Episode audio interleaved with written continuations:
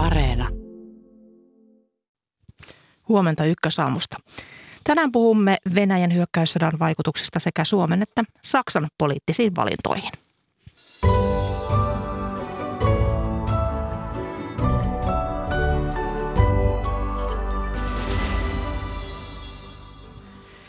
Venäjän hyökkäyssota Ukrainassa luo pitkän varjonsa Suomen sisä- ja ulkopolitiikkaan. Kansanedustaja Raati pohtii aluksi sodan heijasteita ja myös tuoreen puoluekannatusmittauksen lukemia. Sota on muuttanut myös Saksan kansainvälistä roolia. Maa tasapainoilee venäläisen energiantarpeen ja pakotekiristysten välillä. Ulkomaanlehtikatsauksessa kuullaan tänään, kuinka Venäjän mediassa sotapropaganda kiihtyy vain entisestään. Minä olen Mira Stenström. Tervetuloa kuulolle.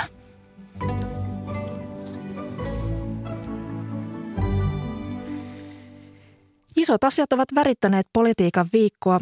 Kehysriihi saatiin nopeasti päätökseen ja Venäjän hyökkäyssota Ukrainassa luo varjonsa niin sisä- ja ulkopolitiikkaan Suomessa. Puhumme nyt politiikan ajankohtaisista asioista eduskuntaryhmien johtajiston kanssa. Tervetuloa Antti Lindtman SDP:stä, huomenta. No, kiitos ja oikein hyvää huomenta koko Suomeen. Tervetuloa ja huomenta Kai Mykkänen kokoomuksesta. Hyvää huomenta. Ja tervetuloa ja huomenta Lulu Ranne perussuomalaisista. Hyvää huomenta. Ja kerrotaan, että Lindtman ja Mykkänen ovat siis puheenjohtajia ja Lulu Ranne on toinen varapuheenjohtaja. Aloitetaan tästä aamulla julkaistusta puoluekannatusmittauksesta. Siellä tuloksissa kokoomus jatkaa vahvaa kasvuuraansa 26,1% kannatuksella ja tämä kannatus on noussut viime kyselyyn verrattuna 3,5 prosenttiyksikköä. Niin Kai Mykkänen, miten tuo Ukrainan sota vaikuttaa työhön kannatuksen nostamiseksi? No, gallupien edessä on aina oltava nöyrää, että tässä ei kellään ole kristallipalloa, miten mielialat muuttuu ja ne voi muuttua toiseen suuntaan nopeastikin. Mutta tällä hetkellä varmasti se aihe, joka puhuttaa, on tämä ulko- ja turvallisuuspolitiikka. Ja kokoomus on toistakymmentä vuotta ajanut Suomen liittymistä NATOon ja se on varmaan tällä hetkellä se poliittinen kysymys, joka vahvimmin Suomessa mietityttää, jos enemmistö suomalaisista näkee asian meidän kanssa samalla tavalla, että me ei yksinomaan ulkopolitiikalla ja kansallisella puolustuksella voida meidän Venäjän riskiä hallita, vaan täytyy liittyä myös täysivaltaisesti lännen liittoumaan tässä suhteessa. Tämä on varmaan yksi, joka tässä taustalla nyt sitten tällä kertaa näkyy ja ehkä sitten vakavat ajat myöskin, kun katsoo, että kilpailija vasemmalla sosiaalidemokraatitkin on petrannut kannatustaan hieman, niin vakavat ajat ehkä sitten saa katseen kääntymään perinteisempiin puolueisiin, oli se sitten kenen kannalta niin kuin oikein tai väärin, mutta tämä nyt selittyy tuossa gallupissa. No tosiaan Antti Lindtman toisena tässä mittauksessa on pääministeripuolue SDP nyt 19% kannatuksella ja eroa kokoomukseen on se 7,1 prosenttiyksikköä, niin mitä tästä ajatellaan SDP:ssä? No tietysti omalta osalta niin SDP osalta niin tietenkin kaikki luvut pitää ottaa vakavasti. Tietysti on aina kivempi, kun luku on plussaa ja tietysti se, että me ollaan nyt jo 3 vuotta kannettu pääministerin puolueen raskasta vastuuta erittäin vaikeina aikoina, niin ollaan kuitenkin tukevasti sen viime edustavaalikannatuksen yläpuolella. Että kyllä se tässä maailmanajassa on aina hyvä suoritus. Varmaan on niin, että yleisesti ihmisten ajatukset on aika lailla tuolla Venäjällä Ukrainan sodassa ja se vaikuttaa kaikkeen. Mitä tulee tähän eroon kokoomuksen osalta, niin näyttää siltä, että tässä isoin siirtymä siellä näyttäisi tapahtuneen todella opposition sisällä perussuomalaisista ja muualta sitten kokoomukseen, että varmaan siinä voi olla vähän perää, mitä Mykkänen tässä sanoi, että silloin kun on vakavat ajat, niin silloin sitten ikään kuin tämmöiset perinteisemmät ja pitkällinen puolueet sitten voi olla, että niissä tilanteissa pärjää paremmin, mutta tämä on, niin kuin sanoin, kaikki luvuihin täytyy suhtautua vakavasti, mutta ihan vielä tätä en laittaisi niin kuin eduskuntavaalien lähtölavaksi, että tässä on vielä vuosi aikaa ja paljon ehtii tapahtua. Nyt tärkeää, että puolueet pystyy hyvän yhteistyön näissä tulevien viikkojen työn edessä, kun mietitään, että mikä on Suomen valinta tässä turvallisuudessa.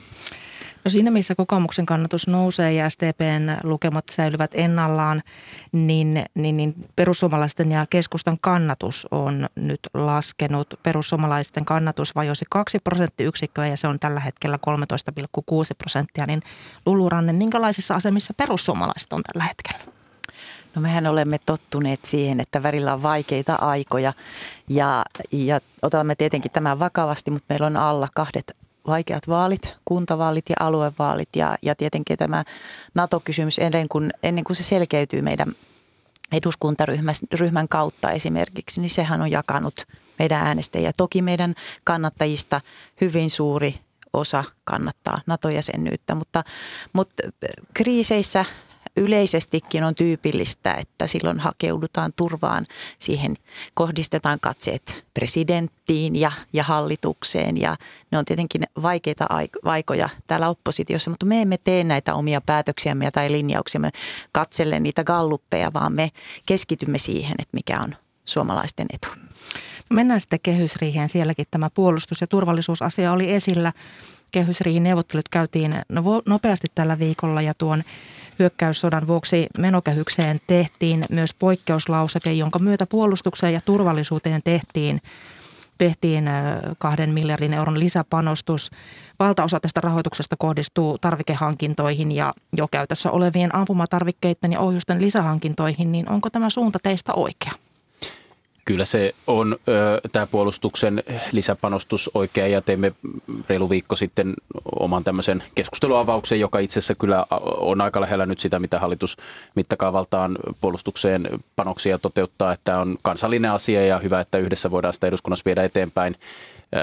Samalla ei pidä umistaa silmiä siltä, että velkaantuminen nyt tämän kehyspäätöksen myötä kiihtyy 7 miljardia velkaa tilanteessa, jossa kuitenkin talouden rattaat pyörivät, jos ei yllätyksiä tule, niin aika hyvässä mallissa ja silti velan suhde taloutemme kokoon näyttäisi kasvavan kaikkina 3 kehyspäätöksen vuosina ja tämä kyllä lankee sitten varjo meidän seuraavan sukupolven maksettavaksi, että tässä pitäisi pystyä sitten priorisoimaan myös menoja ja luomaan sitä kasvua siis myös työssä olevien määrässä nyt entistä voimakkaammin, kun on ollut pakko tehdä lisää menoja, niin on myös pakko tehdä lisää tuloja ja se puoli tässä ehkä jäi nyt turhan vähälle taistelulle kehyksessä, joka ennätys nopeasti saatiin päätökseen. Puhutaan näistä puolustusasioista nyt ensinnäkin, mutta että Lindtman, mitä mieltä ollaan tästä, että onko suunta oikeanlainen? Tässä tilanteessa ei ainoastaan oikea, vaan täysin välttämätön. Ei muita vaihtoehtoja? Ei enää mitään muuta vaihtoehtoa kuin tehdä nyt merkittävät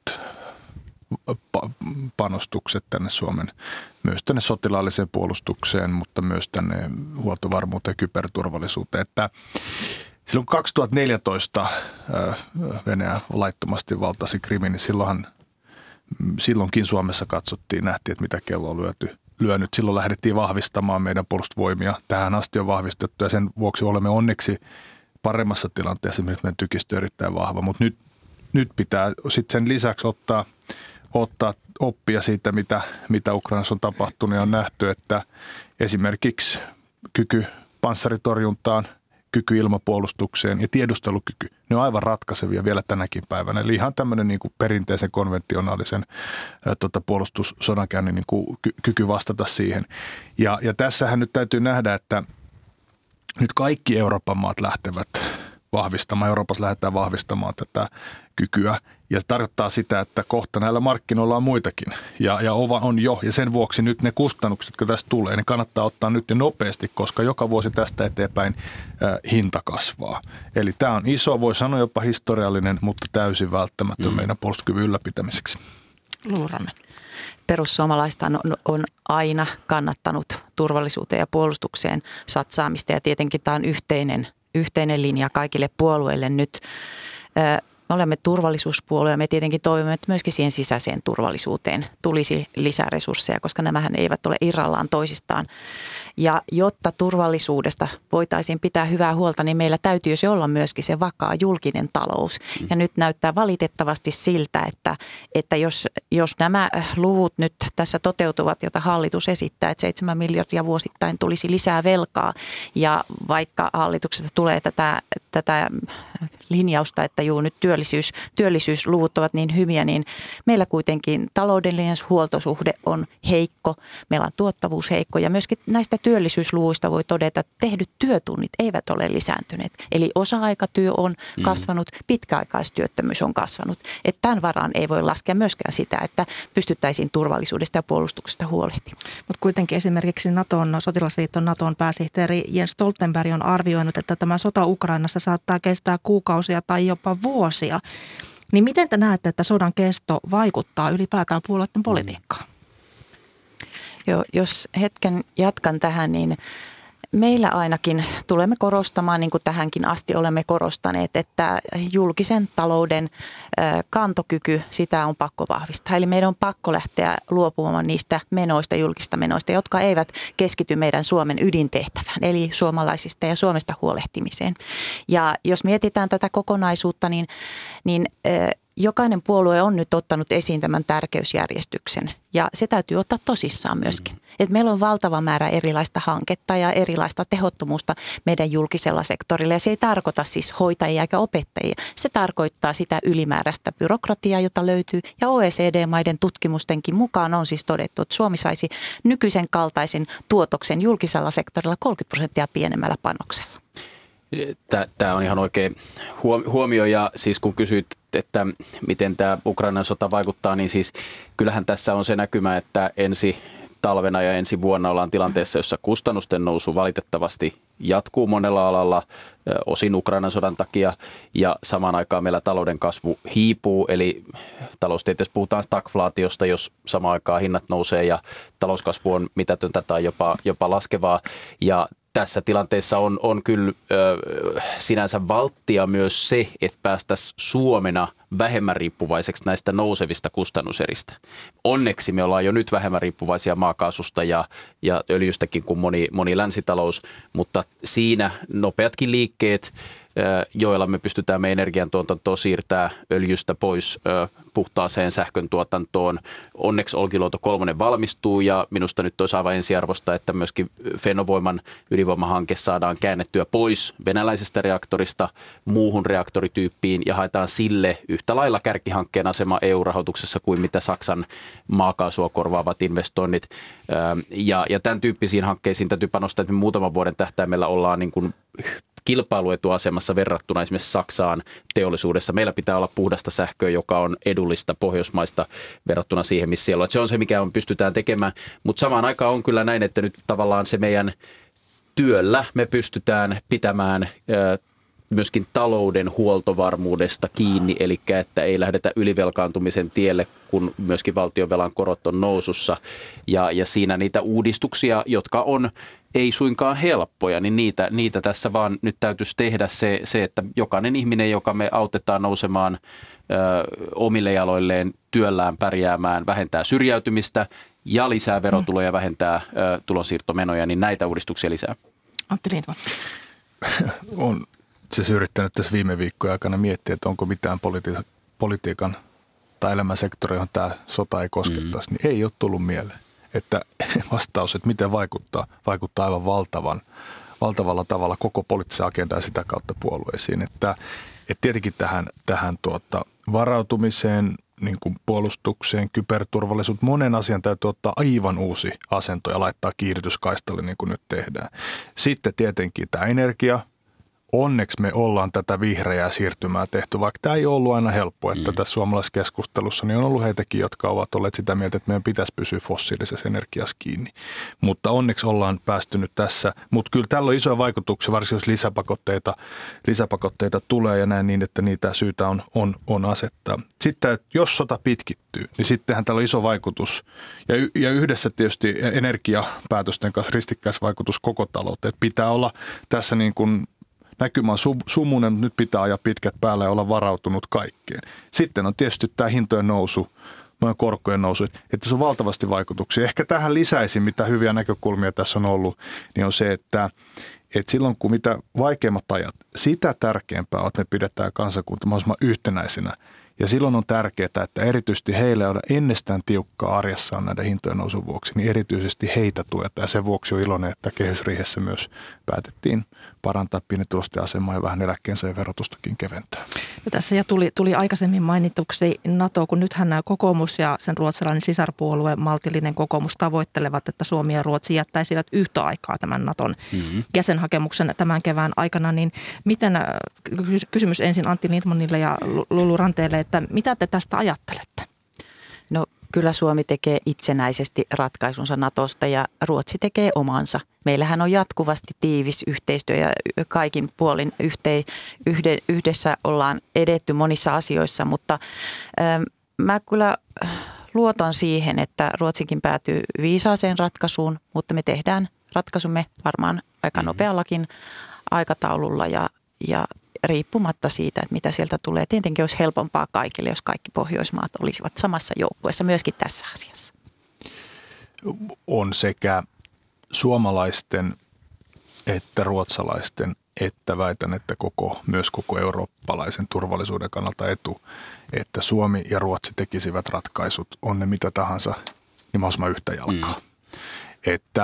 Että jos tämä nyt edessä oleva työ päätyy siihen, että päädymme yhdessä NATO-jäsenyyshakemuksen jättämään, niin silloin olisi eduksi, että se myös sen ikään kuin vaarallisen harmaan hetken kannalta niin olisi tärkeää, että tässä kuljetaan Ruotsin kanssa yhtä matkaa.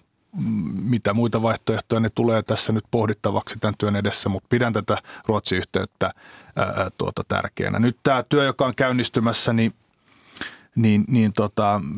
siinä on erityisen tärkeät puolet, pystyy hyvään yhteistyöhön ja siihen lähdetään avoimin silmin. Meillä on ollut koko ajan se linja, että Suomella on ja pitää olla mahdollisuus sotilaallisesti liittoutua, jos niin katsotaan. Ja nyt tulevien viikkojen aikana päätetään, että käytämmekö tätä mahdollisuutta.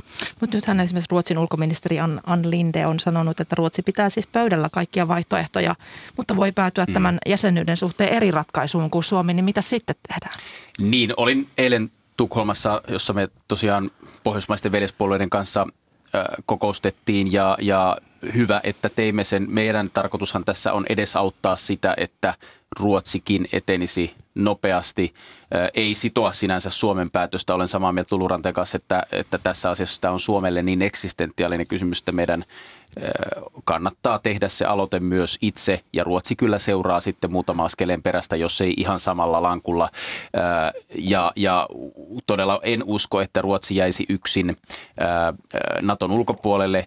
Tärkeähän tämä olisi sen takia, että ei vaan tämän jäsenyysprosessin ajan, vaan koko se NATOn ikään kuin pohjoismainen haarahan muodostus ihan uudella tavalla vahvaksi, jos meillä olisi kaikki Pohjoismaat ja Baltit, Saksa, Puola tätä yhdessä tekemässä. Me pystyttäisiin rakentamaan Itämeren turvallisuudesta selvästi selkeämpi kokonaisuus ja uskon, että kun määrätietoisesti yhdessä toimitaan, niin tähän myös vielä tässä tämän vuoden aikana päästään.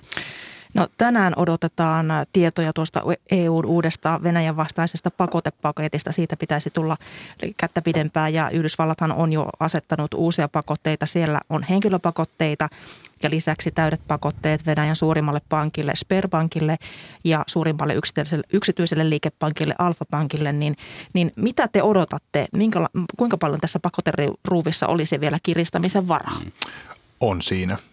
Kyllä. Ja mitä käytännössä? Energia. Mitä energia. Eli kyllä se on se, niin kuin pääministeri on kuvannut, että se on se iso elefantti siinä huoneessa. Se on se energia. Mutta kivihiili, kaasu. No kivihiilestä nyt päätöksiä tulee ja sitten seuraavaksi siellä on sitten öljy ja sitten maakaasu. Että mielestäni Suomen pitää toimia sen puolesta, että tämä energia otetaan näiden pakotteiden piiriin. Ne hirveydet, mitä Venäjä on tehnyt täällä Ukrainassa, josta ollaan nyt nähty, jota on niin kuin vaikea niitä kuvia kuivin silmin katsoa. Niin pitää ottaa piiri ja asettaa tärkeysjärjestykseen. Tässä tämä ei ole helppoa, niin kuin Suomelle tämä ei ole vaikein, mutta täytyy ymmärtää, että tässä on monia maita, jotka ovat erittäin riippuvaisia maakaasusta ja siellä on myös öljy, mutta siitä huolimatta niin näen niin, että tämä on otettava pöydälle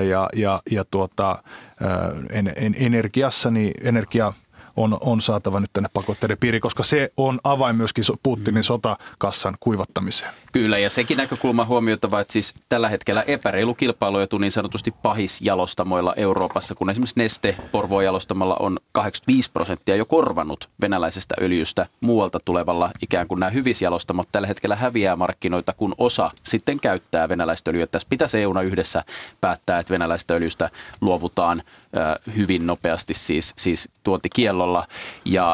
Tämä on nappikauppaa, tämä kivihiili, että me siis 7 päivän aikana tullaan maksamaan maakaasusta Eurooppana se summa euroja Venäjälle, joka koko vuonna olisi maksettu hiilestä. Että kyllä se on maakaasussa ja öljyssä se sotakassa eikä tässä hiilessä.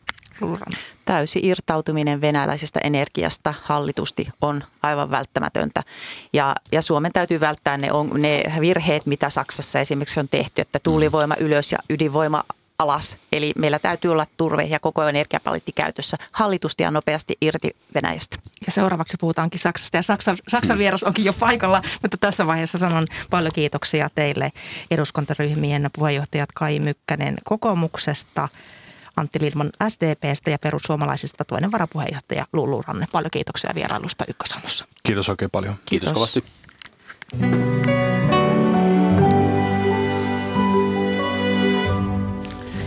Kello on 8.31 ja tässä lähetyksessä tosiaan kuullaan seuraavaksi Saksasta ja sen tasapainoilusta Venäjän, Ukrainan ja lännen välillä.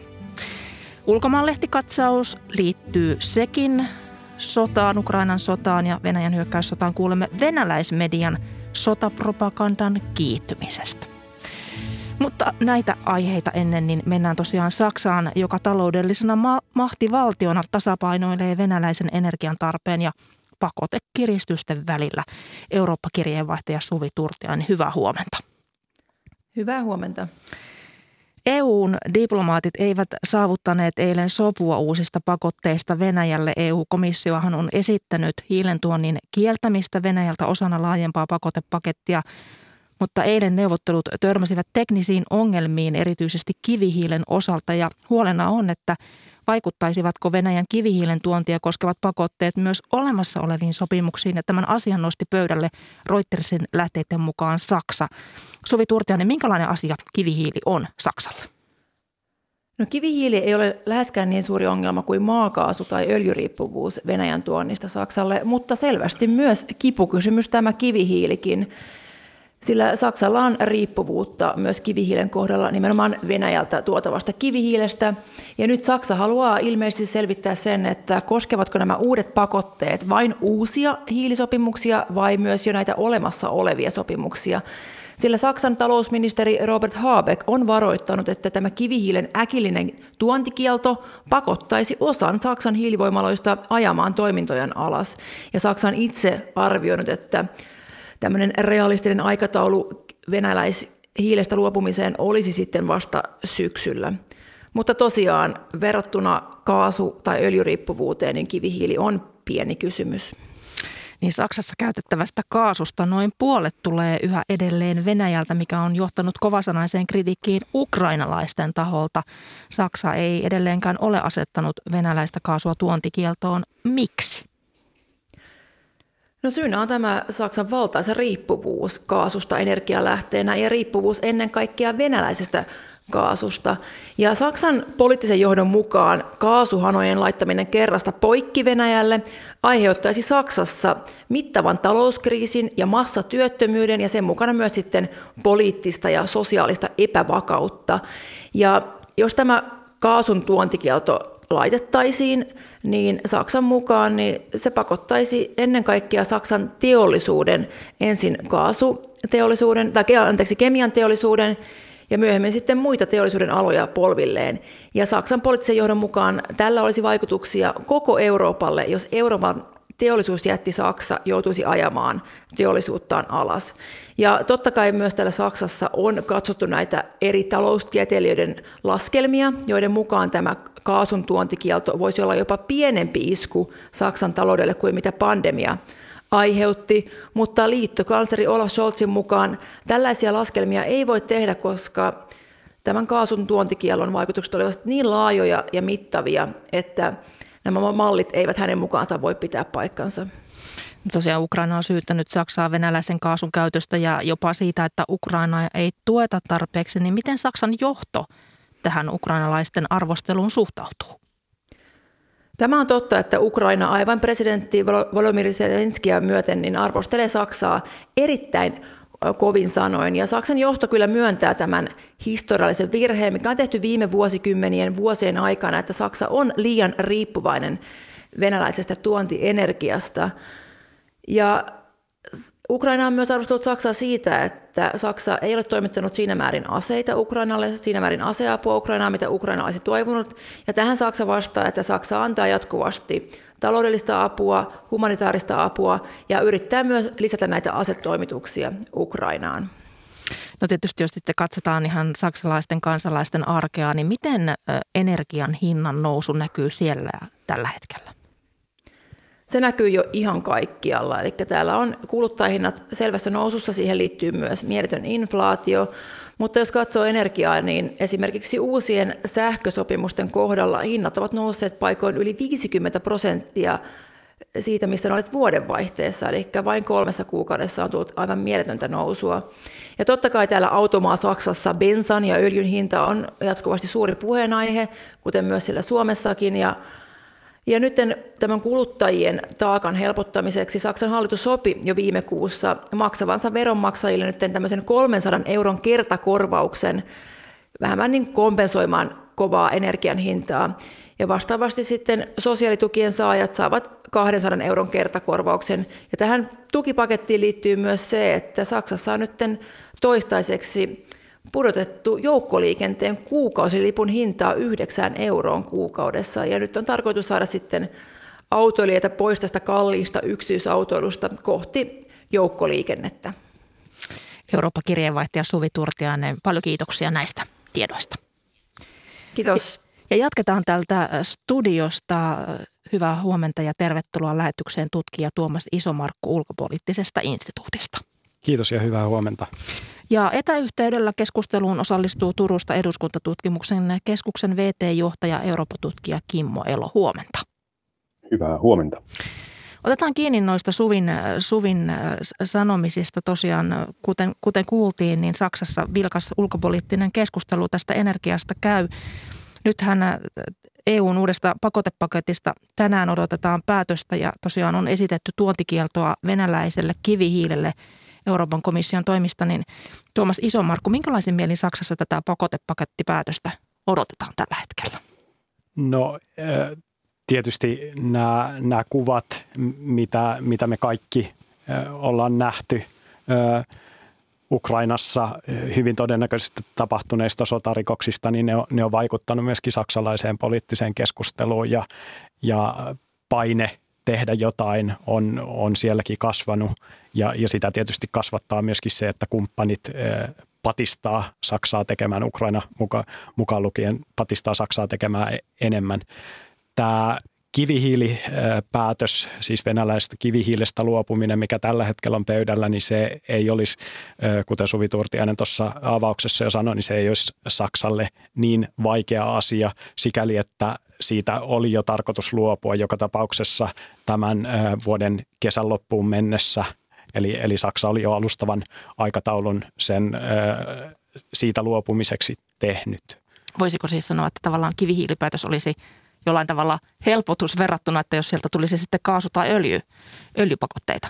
No kaasu varsinkin olisi erittäin vaikea. Se on varmasti semmoinen, mistä Saksan on hyvin vaikea luopua nopeassa aikataulussa. Eli kyllä tämä kivihiili siihen verrattuna on selkeästi helpompi pala. Kimmo Elo, Saksan käyttämästä kaasusta tosiaan noin puolet tulee Venäjältä, niin miten näin valtava riippuvuus Venäjästä on ylipäätään päässyt syntymään? jota on syntynyt käytännössä silloin ensimmäisen kerran lähtenyt liikkeelle Gerhard Schröderin valtakaudella 90-luvun lopulla ja 2000-luvun alussa, jossa hän sitten viime päivinä sitten tämän Nord Stream 2-putken laittoi liikkeelle yhdessä Putinin kanssa. Ja tämä on tietysti ollut sitten yksi tekijä. Toinen on sitten se, että kun Merkel Fukushiman onnettomuuden jälkeen 2011 teki päätöksen nopeasta luopumisesta ydinvoimasta, niin tässä kohdin sitten Saksassa ei ollut minkälaista infrastruktuuria olemassa esimerkiksi tuulivoiman nopeaksi rakentamiseksi siirtämiseksi koko Saksan alueella. Ja tällöin sitten oikeastaan ainoa vaihtoehdoksi jäi sitten se, että käyttää näitä olemassa olevia kaasuyhteyksiä ja niiden varaan sitten rakennettiin tätä energiasiirtymää ja luotettiin siinä sitten siihen, että tämä tilanne jatkuu näin ja ehditään rakentaa tavallaan tämä vihreä siirtymä, mutta nyt sitten tämä tilanne on niin kuin tipahtanut ikävällä tavalla syliin ja se on edennyt aika hitaasti kuitenkin se vihreä siirtymä Saksassa, mikä näkyy just tässä riippuvuutena. Niin onko Kimmo Elo näin, että nyt tavallaan entisen liittokanslerin Angela Merkelin perintö tavallaan alkaa hahmottua? Kyllä tämä niin tutkijoiden piirissä on aika pitkään ollut jo niin kriittisen tarkastelun kohteena Merkelin Eurooppa-politiikka, myöskin Merkelin Venäjän politiikka, että molemmissa on ollut tämmöinen, voisiko sanoa niin kuin hyvin visionääritön tilanne, eli kummankaan suhteen niin kuin oikeastaan ei ole katsottu kovin paljon eteenpäin, mietitty niitä mahdollisia tulevaisuuksia tai niitä mahdollisia kehityskulkuja, vaan on oikeastaan ratkottu tällä niin kuin managerismin keinoin tällaista niin kuin eteen tulleita kysymyksiä. Ja tässä suhteessa niin kuin monissa asioissa Merkel on tietysti niin kuin onnistunut pitämään tilanteen melko rauhallisena ja sitten pystytty myöskin näitä tiettyjä kysymyksiä ratkomaan, mutta se, että esimerkiksi aloitteellisuus Euroopan integraation eteenpäin viemiseksi yhdessä Macronin kanssa, niin sehän ei ole millään tavoin ollut Merkelille tärkeä asia. Ja näen, että tässä on nyt yksi selkeä niin kuin seuraus siitä, että Eurooppa on käytännössä koko 2000-luvun niin luottanut siihen, että asiat menevät niin kuin hyvin ja on luotettu siihen, että Yhdysvallat on jatkuvasti niin kuin Euroopan turvallisuuden tukena. Ja silloin Trumpin kaudella herättiin tähän tilanteeseen jonkin verran, mutta sen jälkeen ei tapahtunut juurikaan mitään muutosta. Ja nyt Eurooppa on niin kuin hyvin ikävässä välikädessä, koska tämän konfliktin osapuolina on ensisijaisesti Venäjä, Ukraina ja Yhdysvallat, ja Eurooppa on nyt tässä sitten niin kuin puun ja kuoren välissä. Tässähän liittokansleri Olaf Scholz piti vain muutama päivä ennen Venäjän hyökkäyksen alettua niin puheen, jossa hän linjasi 5 eri toimea, joihin Saksan Venäjän käytöksen takia olisi ryhdyttävä, ja yksi niistä oli irrottautuminen Venäjän kaasusta. Niin Tuomas Iso-Markku, miten nopeasti Saksa sen voisi tehdä? No Saksan talous- ja ilmastoasioista vastaava ministeri, vihreiden Robert Habeck, joka on myöskin tämän Saksan hallituksen varakansleri, niin hän on hahmotellut sitä alustavaa aikataulua siitä kaasusta luopumisesta, ja se aikajana ulottuisi tuonne vuoteen 2024 asti. Sitä on tarkoitus asteittain vähentää jo tämän vuoden aikana, mutta tosiaan niin kuin tämmöinen riippumattomuus venäläisestä maakaasusta, niin se syntyisi sitten vasta pitemmän aikajänteen päästä. Niin kuin tässä Saksassa sekä teollisuus että kotitaloudet ovat riippuvaisia kaasusta, eli siellä koditkin lämpiävät maakaasulla, niin miten ison riskin Scholz tällä kaasulinjauksella ottaa käytännössä, Tuomas Iso-Markku? Miten ison riskin Scholz ottaa sillä, että luovutaan tässä niin kuin vaiheittaisessa aikataulussa? No enemmänkin voisi sanoa niin, että Scholz pyrkii välttämään niitä riskejä, mitä siihen kaasusta luopumiseen nopeammassa aikataulussa liittyisi niihin mahdollisesti merkittäviinkin taloudellisiin vaikutuksiin ja sitten myöskin tämmöisiin sosiaalisiin, yhteiskunnallisiin vaikutuksiin. Niistähän niin kuin Saksassa tällä hetkellä ennen kaikkea on keskusteltu, ja se on se riski, jota Scholz pyrkii tässä minimoimaan. No Saksa hakee, Kimmo Elo, myös sisäpoliittista vakautta, niin miten paljon Saksassa on sellaisia voimia, jotka voisivat radikalisoitua edelleen, jos esimerkiksi kuluttajien energian hinnat nousevat ja talouteen tulee muutakin epävakautta? No kyllä niin kuin Saksassa semmoinen tietyn tyyppinen pinnan alla kytävä protestimieliala on ollut nähtävissä jonkin aikaa. Että se ei ole kovin iso eikä vahva se liike, että sitä ei kannata niin kuin ylidramatisoida. Mutta erityisesti tämä AfD-puolue on niin kuin vahvistanut juuri tämän tyyppistä niin kuin hallituksen vastaista protestointia. Ja kyllä niin kuin siellä sen tyyppinen niin kuin mahdollisuus on siihen, että erityisesti jos nämä kustannukset tulee pienitulosten ja keskitulosten kannettavaksi, niin silloin tämmöinen yhteiskuntarauhaan liittyvät kysymykset kyllä saattaa aktualisoida. Ei ehkä samassa mittakaavassa kuin Ranskassa nämä keltaliviprotestit, mutta ei se Saksassakaan millään tavalla poissuljettu ole se, että tämmöiset niin kuin, voimakkaat sosiaaliset vaikutukset ja erityisesti kotitalouksiin kohdistuva jatkuva kuormitus, niin sitten lisää tätä riskiä, että yhteiskunnassa myöskin tulee sitten laajoja protesteja tätä politiikkaa vastaan. Niin Kimmo Elo, kun kuluttajahinnat ovat jo nousseet, niin miten Saksa kompensoi kuluttajille ja teollisuudelle näitä hinnannousuja? No tämä on nyt osittain vielä niin kuin hallituksessa työn alla. Siinä on ristivetoa aika paljon niin kuin hallituksen sisälläkin siinä, että miten tämä, varsinkin tämä niin kuin sosiaalisten seurausten vaikutukset niin kuin minimoitaisiin. Tässä on Christian Lindner, siis hallituksen talousministeri, hän on sanonut, että kaikkia asioita valtiokaan ei voi niin kuin, hoitaa. Eli on annettu kyllä signaaleja, että vaikka valtio pyrkii esimerkiksi jonkinlaisilla tuilla kotitalouksille, niin kuin tässä Suvi Turtiaisenkin haastattelussa tuli esille, niin kompensoimaan jonkin verran näitä kustannusten nousuja, niin kyllä niin kuin hallituksen taholta on myös signalisoitu sitä, että myös kuluttajien täytyisi valmistautua siihen, että tästä tilanteesta syntyy kustannuksia. Siellä on myöskin ristivetoa sitten autoilun suhteen, että miten tätä autoilla voitaisiin tukea myöskin tästä siirtymästä tähän vihreään talouteen. Siihen on vihreiden ja liberaalien välillä ristivetoa. Eli kyllä tässä on aika paljon sellaisia kysymyksiä, jotka on niin kuin tuotu esille, mutta joihin tällä hetkellä on hyvin, hyvin epämääräisiä vastauksia. No, muutama päivä sen jälkeen tosiaan, kun Venäjä hyökkäsi Ukrainaan, niin liittokansleri piti tämän linjapuheen, josta aikaisemmin oli puhuttu puhettakin. Ja siinä samassa puheessa hän yllättäen ilmoitti, että Saksan puolustusvoimat Bundeswehr saa 100 miljardia euroa puolustuskuluihin. Niin Tuomas Iso-Markku, minkälaisena suunnanmuutoksena sinä tämän näet? No, pidän sitä hyvin merkittävänä suunnanmuutoksena sikäli, että Saksan turvallisuus- ja puolustuspolitiikkaa on pitkään leimannut tämmöinen historiasta kumpuava sotilaallinen pidättäytyvyys, joka sitten on johtanut myöskin siihen, että Saksan halu panostaa puolustukseen on ollut vähäistä ja monista turvallisuus- ja puolustuspolitiikkaan liittyvistä kysymyksistä on tullut tämmöisiä aika poliittisesti herkkiä. Ja itse asiassa Scholz jo tässä linjapuheessaan niin, otti esille myöskin tämmöisiä niin kuin muutamia todella kiistanalaisia teemoja. Eli sen lisäksi, että hän ilmoitti tästä 100 miljardin erillisrahastosta Saksan puolustusvoimien tukemiseksi, niin hän myöskin sanoi, että Saksa tulee tästä lähin vuosittain käyttämään Naton puitteissa sovitun 2% bruttokansantuotteestaan puolustukseen.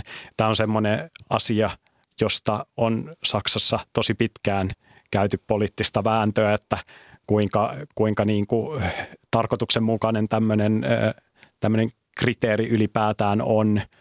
Ja mitä se Saksan puolustukselle sitten tarkoittaisi, jos tämmöisiä määriä käytettäisiin.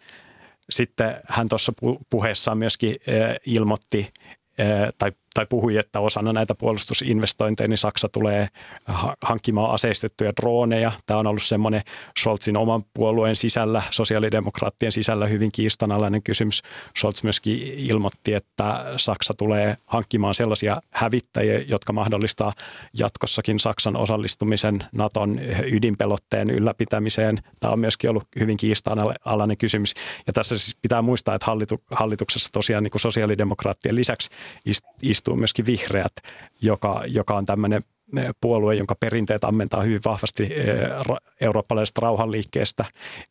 Eli nämä ei ole helppoja teemoja näille puolueille.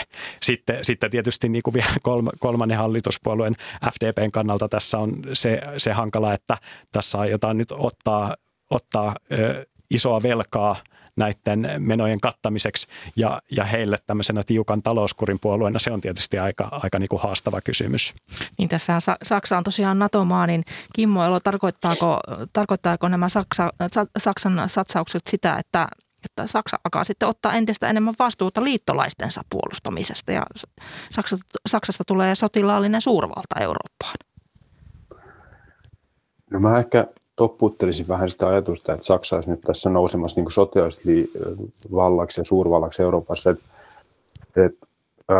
Semmoisia signaaleja, mitä näkee, on se, että oikeastaan niin tässä eurooppalaisen niin turvallisuus- ja puolustuspolitiikan niin rakentaminen olisi nyt ensisijaisen tärkeä. Macronhan on tätä ajanut monta vuotta aika huonolla menestyksellä, mutta nyt tässä niin näyttäisi olla sellainen momentum, jossa nimenomaan tämä eurooppalainen turvallisuusrakenne tulisi ehkä miettiä sitten uudelleen, koska se on yksi osa syy tähän tilanteeseen, missä me nyt ollaan. Eli on osapuolet, jotka kokee, että heidän niin kuin turvallisuusintressit ei tule täysin huomioiduksi, jos ne on aikaisemmin olleet näin. Ja Eurooppa tarvitsee tällä hetkellä kuitenkin jonkinlaisen näkemyksen myös siitä, että se pystyisi toimimaan, niin kuin Macron sanoi, strategisen autonomian puitteissa myös siinä tilanteessa, että esimerkiksi Washingtonissa vaihtuu presidentti, joka ei välttämättä olekaan yhtä Eurooppa-myönteinen kuin tällä hetkellä on.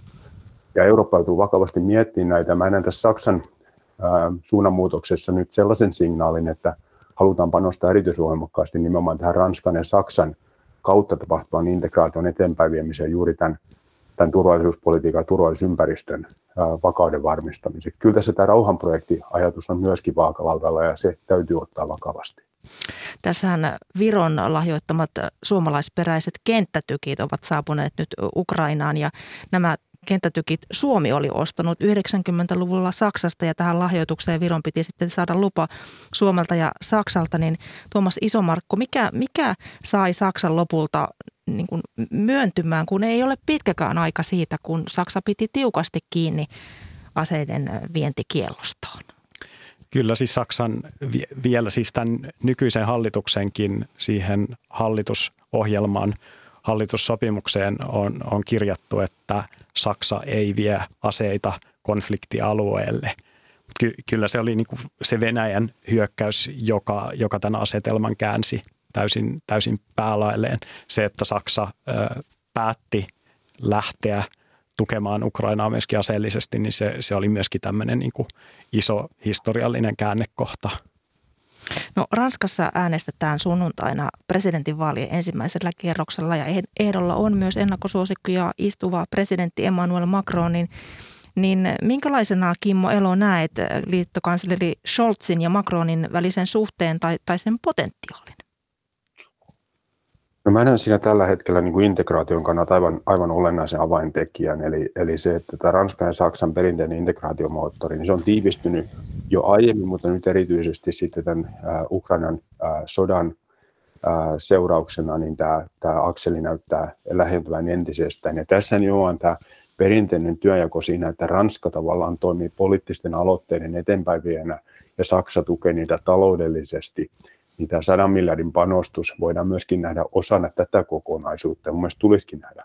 Ja on syytä muistaa semmoinen asia, että Ranska ja Saksahan silloin 2008 estivät sen, että esimerkiksi Ukraina ja Georgialle olisi tarjottu Yhdysvaltojen painostuksesta huolimatta täysjäsenyyttä Natossa nopealla aikataululla. Ja se yksi keskeinen syy oli sille se, että he katsovat, että se tulee johtamaan niin kuin vakaviin jännitteisiin Venäjän kanssa. Ja tämän Merkel on myös toistanut haastattelussa viime aikoina, että hän seisoo tämän päätöksen takana. Ja tässä suhteessa mä näen, että Ranskan ja Saksan lähestyminen tällä hetkellä on avaintekijä sille, että Eurooppa pystyy tässä konfliktissa löytämään semmoisen roolin, jossa se pystyy toimimaan rakentavasti myöskin siten, että löydetään tie rauhaan. Eurooppa-tutkija Kimmo Elo ja Tuomas Iso-Markku, tutkija Ulkopoliittisesta instituutista. Paljon kiitoksia näistä tiedoista ja vierailusta Ykkösaamussa. Kiitos. Kiitoksia. Ja sitten mennään Venäjän mediaan. Siellä sotapropaganda kiihtyy entisestään. Tiedotusvälineet levittävät toinen toistaan uskottavampia, epäuskottavampia väitteitä Ukrainan Butšan joukkomurhasta. Tärkeintä on kiistää, että Venäjällä olisi mitään tekemistä asian kanssa. Venäjän lehtikatsauksen toimittaa Pietarin toimittaja Simo Ortamo. Kansainvälinen media on raportoinut tällä viikolla siviilien joukkomurhista Ukrainan Butšassa ja muilla alueilla, joilta Venäjän joukot ovat vetäytyneet. Länsi on vaatinut sotarikosten tutkimista. Venäjällä media on pitkälti valtion kontrollissa ja kuva on täysin päinvastainen ja pitkälti valheellinen. Tiedotusvälineet ovat toistaneet uskollisesti Venäjän puolustusministeriön väitettä, jonka mukaan Venäjän sotilaat eivät ole tehneet mitään väkivaltaa siviilejä vastaan Butšassa. Valtion uutistoimisto Tass siteeraa Venäjän presidentin tiedottaja Dmitri Peskovia, jonka mukaan läntinen uutisointi on ollut traaginen show.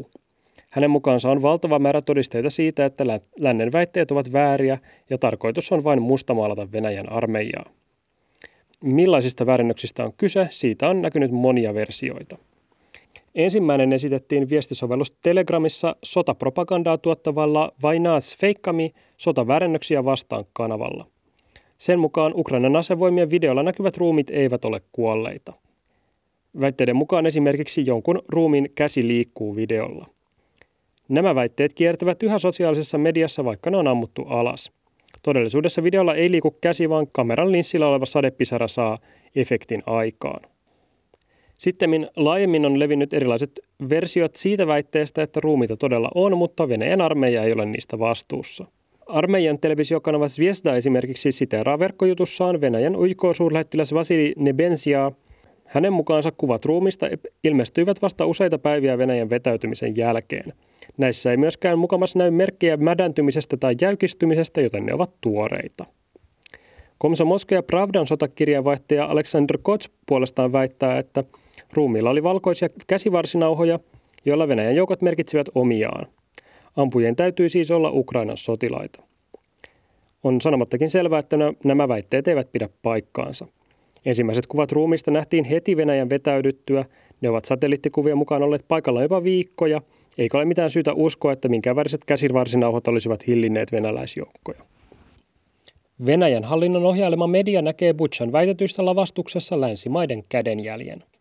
Lentauutissivusto siteeraa serbialaista asiantuntijaa Dragana Trifkovicia. Tämä vertaa Butšan tapahtumia Kosovon sodan aikaiseen joukkomurhaan Ratsakin Albaanikylässä 20 vuotta sitten. Molemmissa tapauksissa on Trifkovicin mukaan kyse lännen järjestämästä lavastuksesta. 20 vuotta sitten länsi oikeutti joukkomurhalla Naton väliintuloa Kosovon sodassa. Todellisuudessa Trifkovicin vertaus on osuva, mutta muista syistä. Patologi Helena Rannan johtama suomalaistiimi keräsi aikanaan todisteita, jotka viittaavat Ratsakin uhrien olleen aseettomia siviilejä. Kansalliskiihkoinen Tsargrad TV väittää, että länsi mukamas valitsi Butšan lapastetun joukkomurhan tapahtumapaikaksi, koska sana Butša muistuttaa englannin kielen sanaa teurastaja butcher. Samalla sanalla Yhdysvaltain presidentti Joe Biden nimitti Venäjän Vladimir Putinia viikko sitten. Samaa Butša-Butcher-yhteyttä on levitetty innokkaasti esimerkiksi valtion televisiossa. Myös Venäjän hyökkäystä perusteleva propaganda on ottanut jälleen uusia kierroksia. Valtion uutistoimisto Riia julkaisi sunnuntaina propagandisti Timofei Sergejevicin kirjoituksen otsikolla "Mitä Venäjän tulisi tehdä Ukrainalle". Hänen mukaansa suurin osa Ukrainan kansasta kannattaa natsismia, joten on oikeutettu, että nämä joutuvat myös kärsimään sodan seurauksista. Kun sota on voitettu, Venäjän täytyy puhdistaa Ukraina natseista ja jatkaa sitä ainakin sukupolven ajan, Sergejevic kirjoittaa. Tämä denatsifikaatio tarkoittaa hänen mukaansa muun muassa natsistisen eliitin hävittämistä, väestön uudelleenkouluttamista ja ukrainalaisen identiteetin juurimista kokonaan. Jopa alueen nimi tulee vaihtaa Ukrainasta joksikin muuksi. Kaikki venäläiset eivät sentään ole täysin propagandan varassa. Riippumattomia tiedotusvälineitä on suljettu, mutta osa jatkaa yhä toimintaansa, joskin niiden sivustot on blokattu Venäjällä. Esimerkiksi uutissivusto Medusa on raportoinut laajasti Ukrainan sodan todellisista tapahtumista. Uutissivusto Mediazona on puolestaan ampunut ansiokkaasti alas propagandaväitteitä Butšan joukkomurhista. Näiden lähteiden seuraaminen vaatii tosin Venäjällä joko internet-estot kiertävää VPN-sovellusta tai viestisovellus Telegramia, jossa uutiset leviävät yhä varsin vapaasti. Näin sanoi Pietarin toimittaja Simo Ortamo. Ja huomenna koittaa sellainen historiallinen hetki, että Ukrainan presidentti Volodymyr Zelenskyy, joka on pitänyt puheita useiden eri maiden parlamenteille sitten sodan alun, niin huomenna hän puhuu viimein myös Suomen eduskunnalle ja sitä tietenkin seurataan huomenna lähetyksissä, millaista viestiä hän tuo. Mutta kanssani tätä lähetystä ovat olleet tekemässä Marjo Näkki ja Veera Sinervo. Tuottajana on ollut Hanna Juuti ja äänitarkkailijana Pasi Ilkka ja kuuluttaja Heikki Puuskola, huomenta. Hyvää huomenta. Mites torstai jatkuu tästä eteenpäin ykkösellä? Muistojen Boulevardilla totutun tapaan, mutta Virtasen taloushistoria-ohjelmassa markat euroksi rahan olemusta pohtii tohtori Juha Tarkka. Millaista se oli, kun markat muutettiin euroiksi? Ja sitten EUn uudet Venäjäpakotteet, millaisia vaikutuksia sillä on? Siitä puhutaan Politiikkaradiossa vieraina Mauri Pekkarinen, Ville Niinistö ja Nils Turvals. Kello 13 Politiikkaradio. Ja näistä pitäisi tänään sitten tulla kättä pitempään, että mitä kaikkea sieltä on tulossa. Ykkösaamu päättyy. Minä olen Mira Stenström. Kiitän sinua seurasta.